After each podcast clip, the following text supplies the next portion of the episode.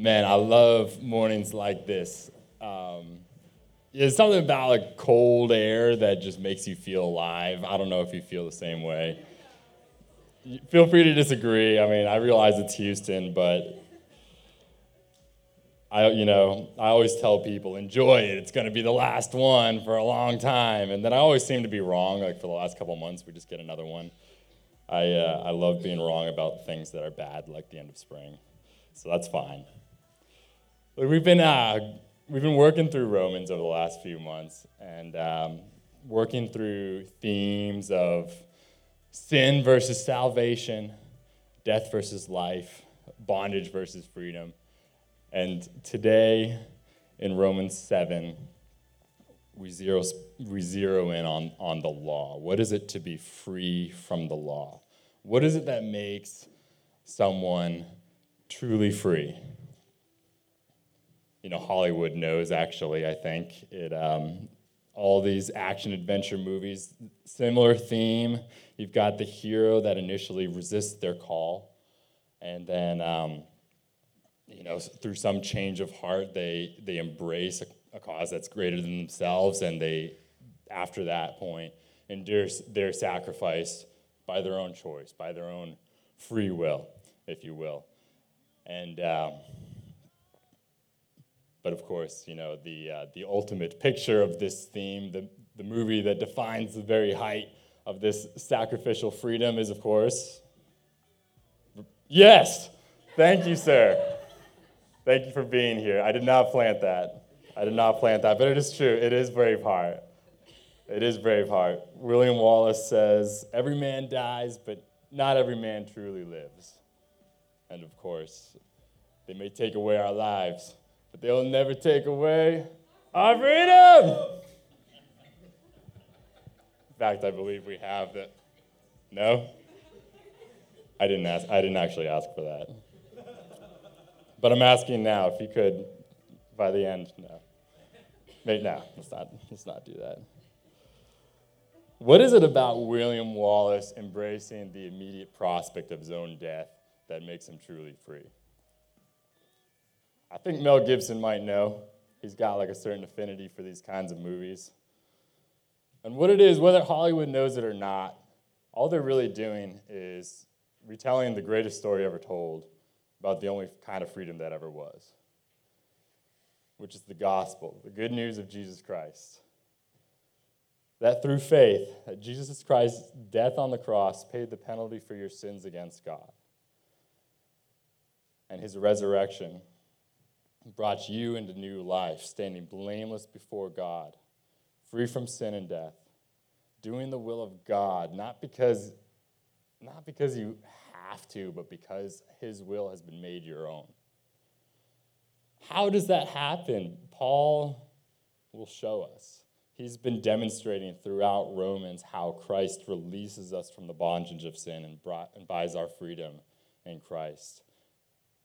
And now we'll focus in on our freedom from the law. And when we say the law, we're talking specifically about the 600 some odd commandments given through Moses in the first five books of the Bible.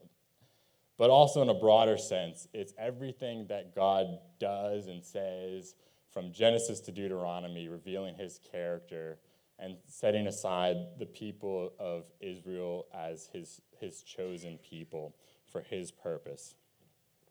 Little spoiler alert the purpose of God is to redeem us from a rebellion against him and reconcile us to himself.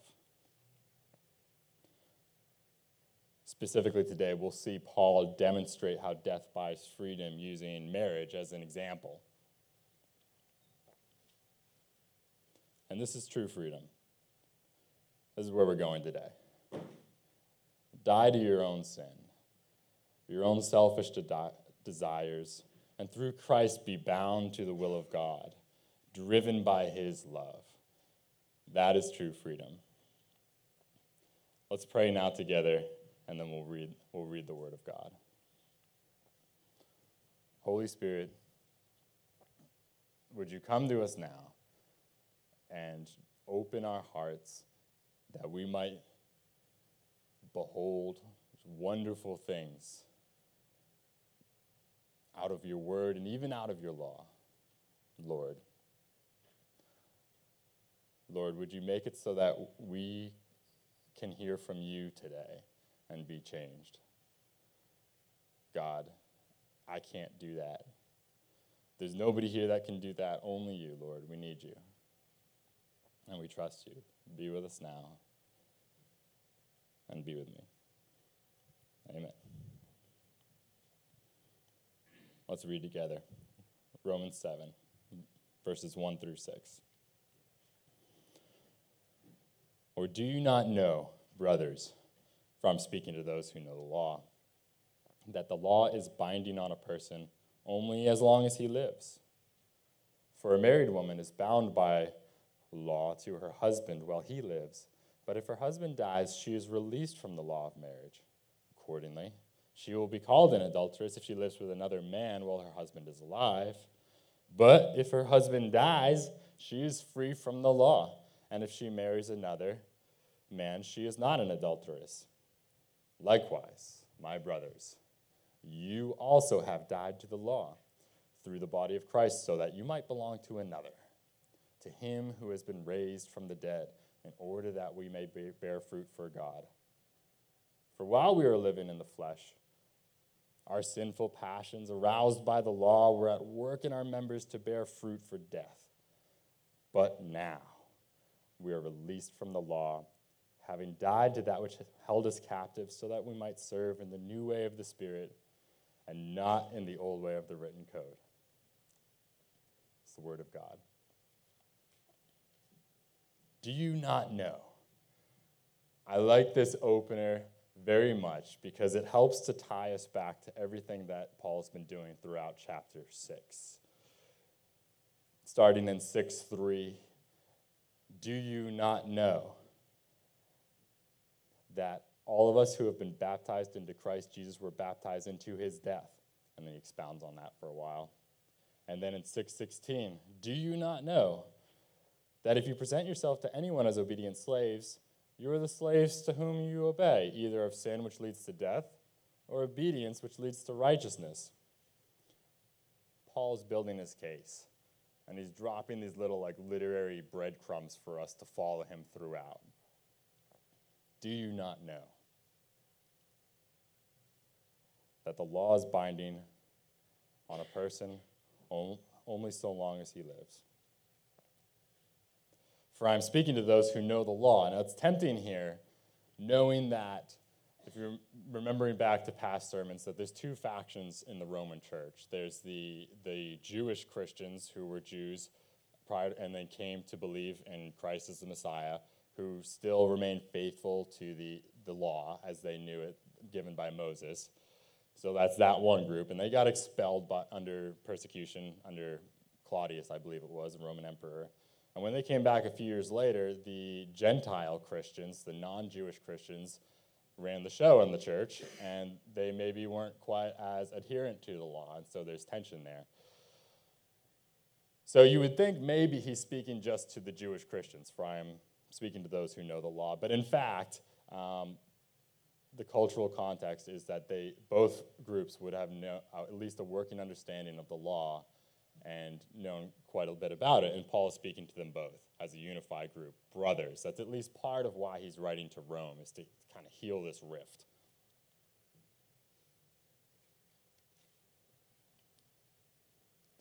Do you not know that the law is binding on a person only so long as he lives? This ties us back all the way almost to the beginning of Romans, to chapter 3, verse 21 he's addressing this statement he made. I got to preach on this. The first time I ever preached was on this verse. This is only the second time. Doubles it. But the verse is in 321, but now the righteousness of God has been manifested apart from the law. It's a total mic drop, right? Because he just says it and and then he and then and then he's on to the gospel. And if you're a Jew,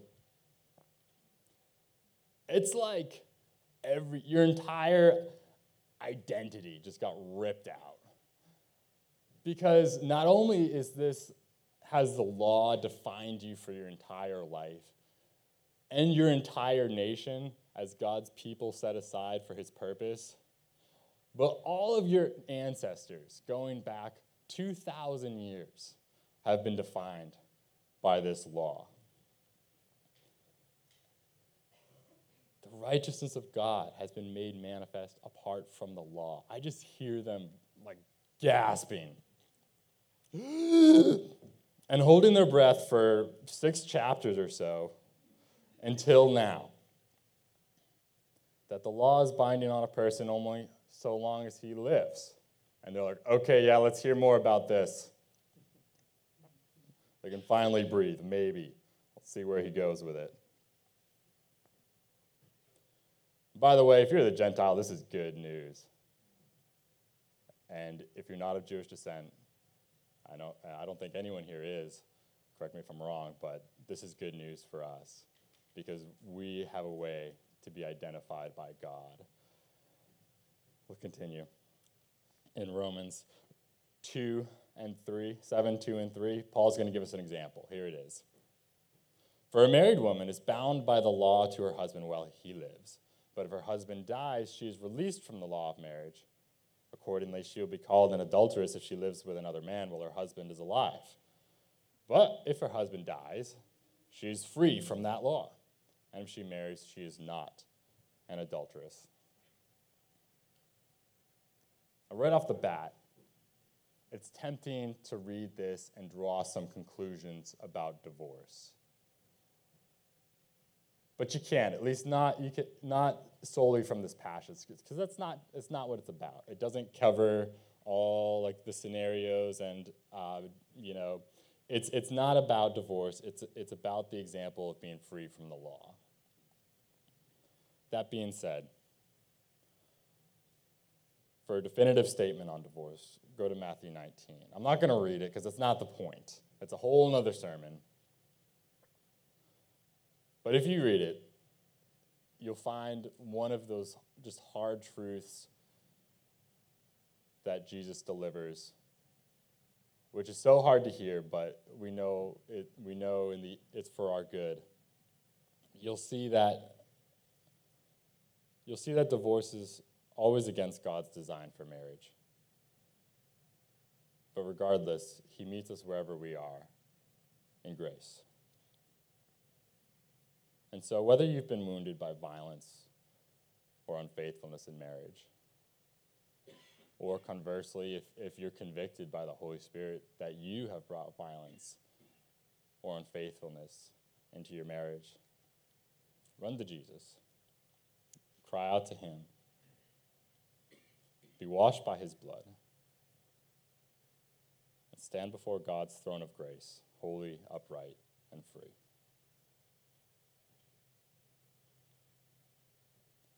How can you be free, truly free, under the burden of this marriage covenant?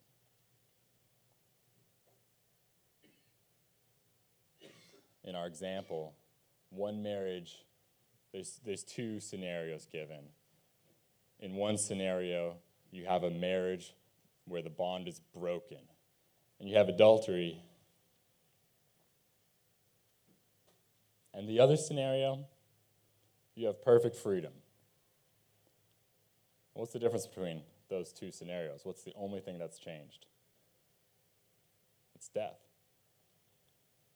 That's the only thing that changes bondage into freedom in this scenario. And that's the point. In Romans 7 4, Paul's going to tell us, likewise, my brothers, some translations read, and this is the point, you have also died to the law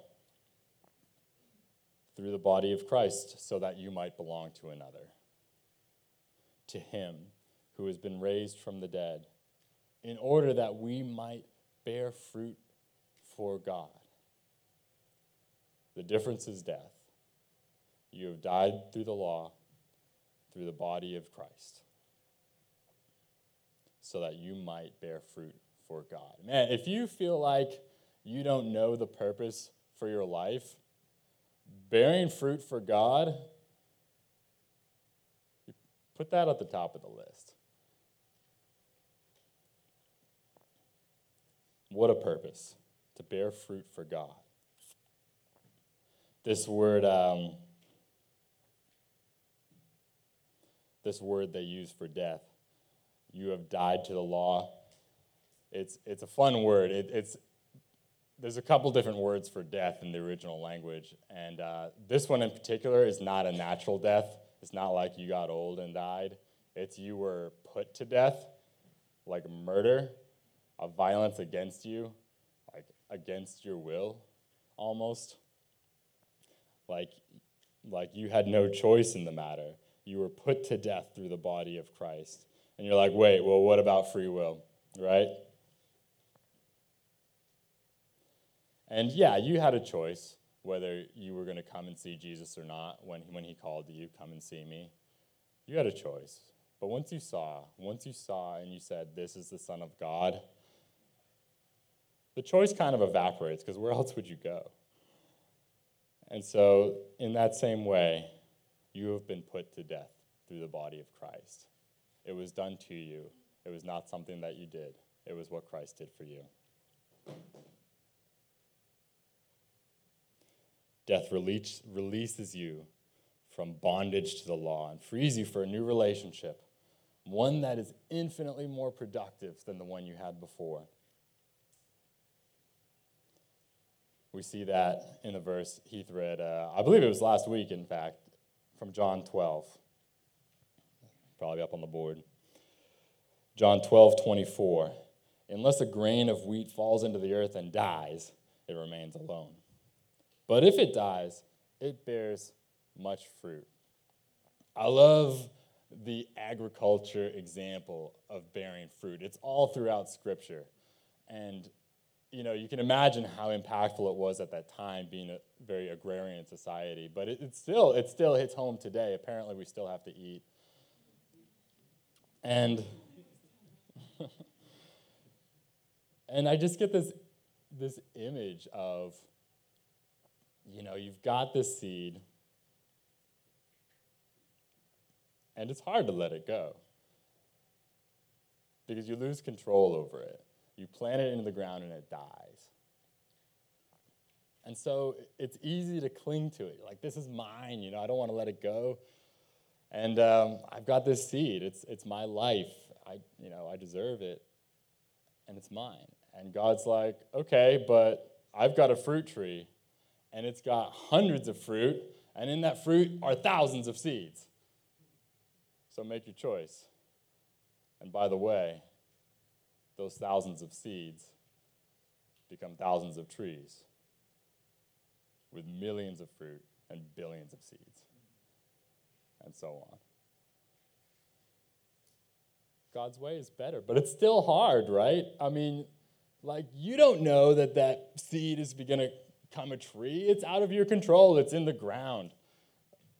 I've got it now. Like, isn't that better than nothing? Don't cling to the seed. Bury it. There's something about that death that makes you truly free when you weren't free before. Don't cling to the seed. Don't cling to your life as something that you suppose to be separate from God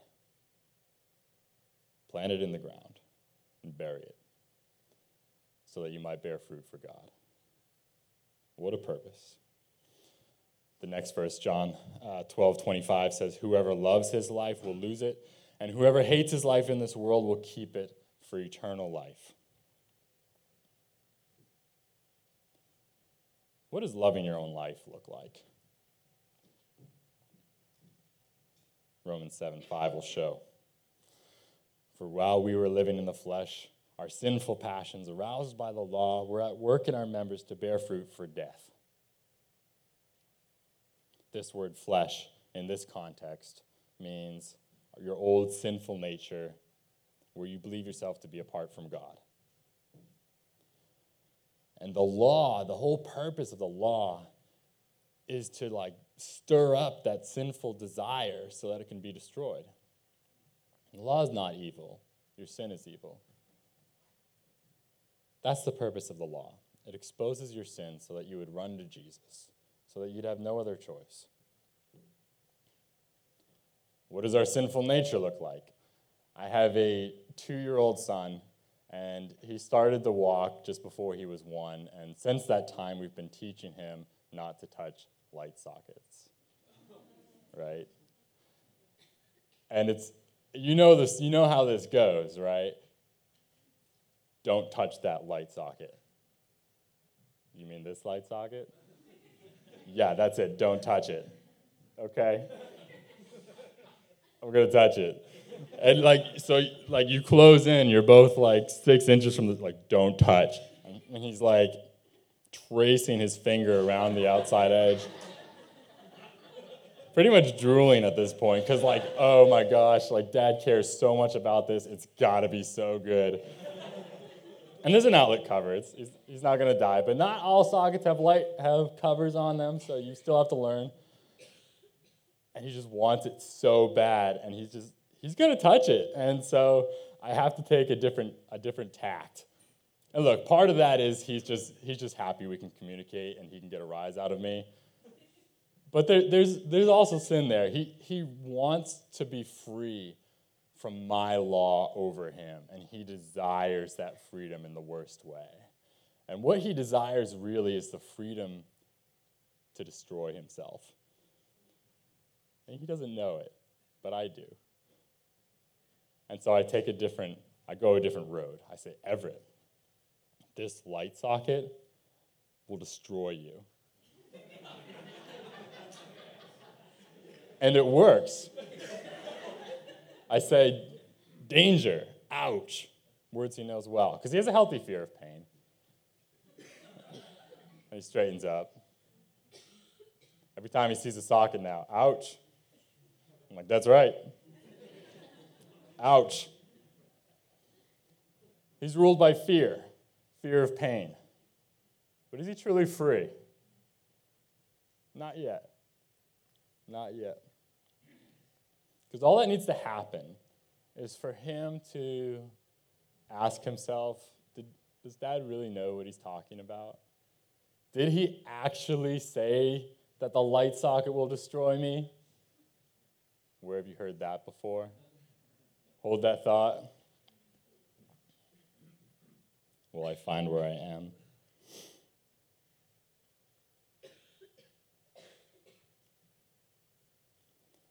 Have you ever had, did you grow up with an overbearing parent who like sought to correct you, or a mentor or a boss? That, you know, like it just felt like that, like they're just stifling your freedom. But then later on, you get some distance and mature, you know, maybe some maturity from that situation, and you realize, you know, they they were really just doing those things because they loved me and they wanted the best for me and they didn't want me to destroy myself. And I hope to have that same kind of love towards my child, towards my employees. In that moment, you are truly free from their law. Not because you grabbed it out of some kind of rebellion, but because you've like understood the heart behind what they were doing and you've embraced it as your own. That's what freedom really looks like freedom from their law. And in that way, you will bear fruit for them as an employee, as a child, in a way that you never could have before. You'll, you'll still respect them, you'll still do the things that they want you to do, but you'll do it because you want to, because you understand the heart and you're driven by it, rather than being driven by their law, their reign over you. 1 John chapter 4, 18, 19 says, There's no fear in love, but perfect love casts out fear. For fear has to do with punishment, and whoever fears has not been perfected in love. We love because he first loved us, because Jesus first loved us. Under the love of Christ, you are not ruled by a sinful desire to be free, and you are not ruled by fear. Under the love of Christ, you are truly free. Similarly to Everett, marriages can degrade until you desire freedom at any price. Conversely, you can also remain together purely from fear, fear of loss, fear of pain. And what does that look like? You're stifling me. We're both miserable. Let's just acknowledge this marriage is dead and be free from each other. You're stifling me, but we can't be divorced because, I mean, what would the church think, right? And how would we afford to live? We'd probably lose the house. And what about the kids? Okay, you sold me on the kids. We'll stay together for them. And we'll just see how it goes. And yeah, maybe you do stay together. But if you're ruled by like fear, and look, there's, there's good things in what I just said. I mean, sure, like you, sh- the, you should allow the church to hold you accountable to sin. You should pay your debts. You should provide like a safe home and a loving home for your children. But if you are ruled by those things like a burden that's over you, that like it, be, it can become a prison and you're not truly free. Not truly free. It becomes a prison. It can become a prison. And consider how vulnerable you are ruled by fear in that scenario. Because an attractive alternative can come along. And you'll see it and you're like, man, I didn't know I was dead before, but I do now because there's life and there's freedom. And I deserve that because I've been doing everything right for years and nothing, nothing has made me free. And you can desire freedom in the worst way. And now you've got a fight on your hands because a voice will come to you in your head, but it won't be, it'll sound a lot like yourself, but it won't be. And it'll say something like, Did God actually say not to eat of any fruit of the tree in the garden? You will not surely die. But God knows that when you eat of it, your eyes will be opened and you will be like God, knowing both good and evil. And that'll be so good for me. And I added the last part, but the rest of it, to be clear, was a quote from Satan in Genesis 3. And because of it's a quote from Satan, it is not true. I had a Sunday school teacher tell me once that Satan will never come to you with horns and a pitchfork. It'd be way too easy. You would immediately know he was Satan. And you would just not do what he tells you. But he will always come to you as your own thoughts. Because he has no power of his own. He's got to make you believe that you're acting in your own best interest. And beyond that, if he can make you believe that you're acting according to the will of God, that's his ultimate purpose. Surely God would want you to be free, right? We can desire freedom in the worst way. Love Genesis chapter 3. I've used it in every sermon I've ever preached. Both of them. I love it because it describes perfect with perfect accuracy how sin works in our hearts. And it's completely timeless. It's true for every single person who ever lived, and it's equally true today as it was then. It's the story of sin, how, how sin works in our hearts, but it's also the story of a marriage. You know, it's, it's a story how, how sin can, can work its way in and tear a marriage apart because we desire freedom in the worst way. We must cling to the Word of God, the unchanging Word of God, not trusting to what seems to be right. We must die to selfishness, our own selfishness and sin, so that our desires would be changed into the desires of God, that our marriage might bear fruit for Him. my wife Lori and I were we just started just recently marriage counseling for the for the first time. And it's, you know, not from a place of crisis, in case you're wondering, but, you know, you can just, you can get busy, you can have a baby, You can have another one on the way. You could both be working and uh, you know doing stuff in the church, and at some point you realize that you forgot how to love each other in the way that the other person would want to be loved. And you know, it's like it's like you're not in a crisis right now, but you can kind of look ahead and you can see if we go around this corner and then down that hill, that's where the wheels fall off. And if you can identify with that, reach out. Reach out to your brothers and sisters in Christ, in your small groups, in the church. Not so much for advice, but so that so that we can help each other point back to the Word of God and to Jesus. And so that and we can pray for each other and pray with each other. And if you need advice, let me tell you, the pros know what they're talking about. Like that, we've only had one session. I can't wait to go back. It's actually the same guy that Heath and Amber go to, and he is awesome. And if, if you would like, if you want counseling in your marriage but have res- resisted, because it is crazy expensive, like reach out as well. Like we would love to walk through that with you. We're gonna find a way to make that happen. Like just don't hold it back because the thing is, your marriage isn't just about you. And it's not even just about your children, your family. It is a living picture of the gospel. That was why it was made. And so there's it's just so important for us to support each other in this so that your marriage can bear fruit for God. What a purpose.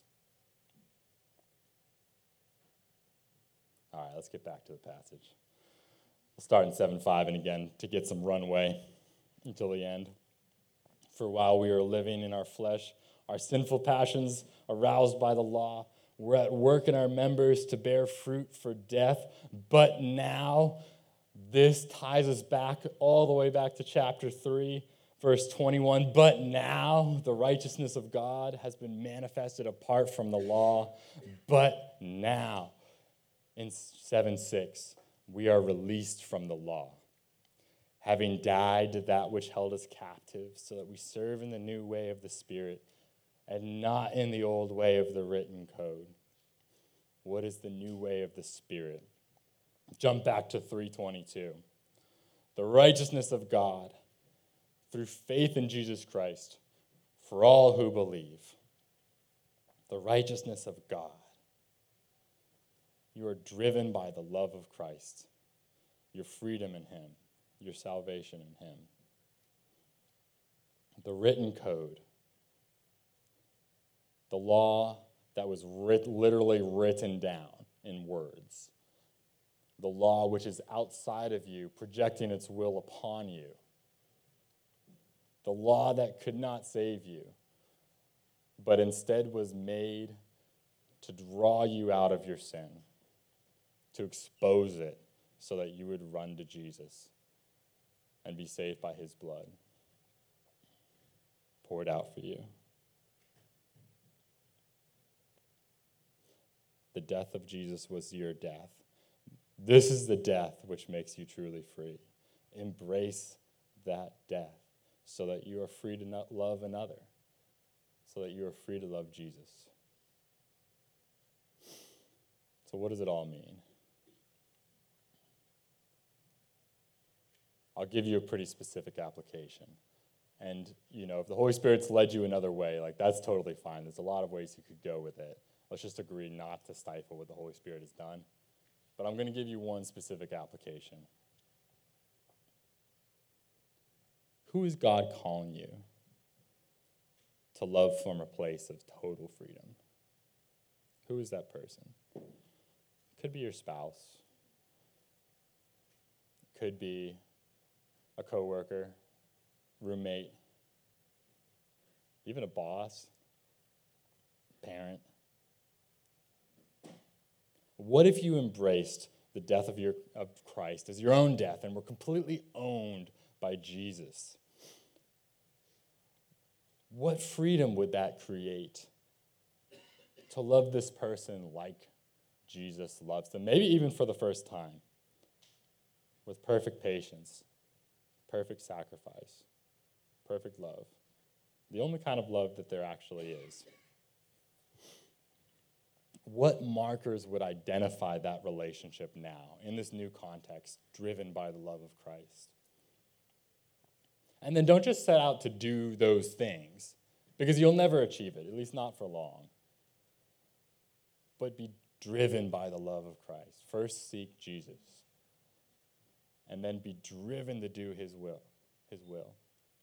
Jesus said that I have food you know nothing about. My food is to do the will of the Father. Jesus was fed by the work of the gospel. That's amazing to me. You too can be fed by that same work, desiring what Christ desires. I'll leave you with this story. This actually happened to me last Monday. I was running, which I do for fun, and uh, preparing for a 5K that we had yesterday. So I'm running pretty fast because the 5K is a fast race. And there's this point in running hard, regardless of how fast or slow you are. If you're running hard, you'll get to a place where you begin to ask yourself if this is really what you want to be doing. And at that point, you can either say, okay, I'm either going to stop or I'm going to continue. But if I'm going to continue, is it going to be because I have to or because I want to?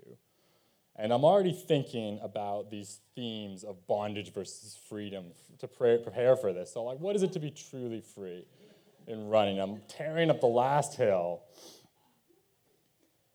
I'm cresting right over the top, and there's a little boy in front of me, like four or five years old at the most, and he's on a razor scooter, and he just starts tearing down this hill. Wind in his hair, loving. I mean, you know the feeling, right? It's no better feeling in childhood. He's like 15 feet in front of me, and we're going about the same speed. He's even pulling away from me a little bit. He's just loving it, and I'm like sweating. And you know, you get that, you ever got that feeling, that surreal feeling, like there's something else going on in this situation, but you can't quite put your finger on it? And maybe it was the heat, and maybe it was the running, but I'm like, what is going on here? I get to the bottom of the hill. And it, the boy's father, watching his kid disappear into the distance with the sweaty dude barreling after him, whistles to him like a dog. And right at the best part of his run, he slams to a stop and spins around. Right at the best part. And you're like, ooh, he whistled like a dog. But like as a dad, like I'm like, yeah, he whistled. I'm teaching that to Everett. And I blow by him. And I'm like, something about it just struck me. And I'm like, what was what happened? And I realized it was it was like, it was a, the boy's face as, as he spun around. And with only like, you know, the joyful obedience that only a small boy can have for his dad sometimes, he spins around and yells, Come in! And I realized that it's not a burden to be bound by the will of our Father. And I'm like, I'm like, was that boy even real? He was real, I'm pretty sure. We'll go with that. But I didn't touch him or anything, so you can't be sure, just saying.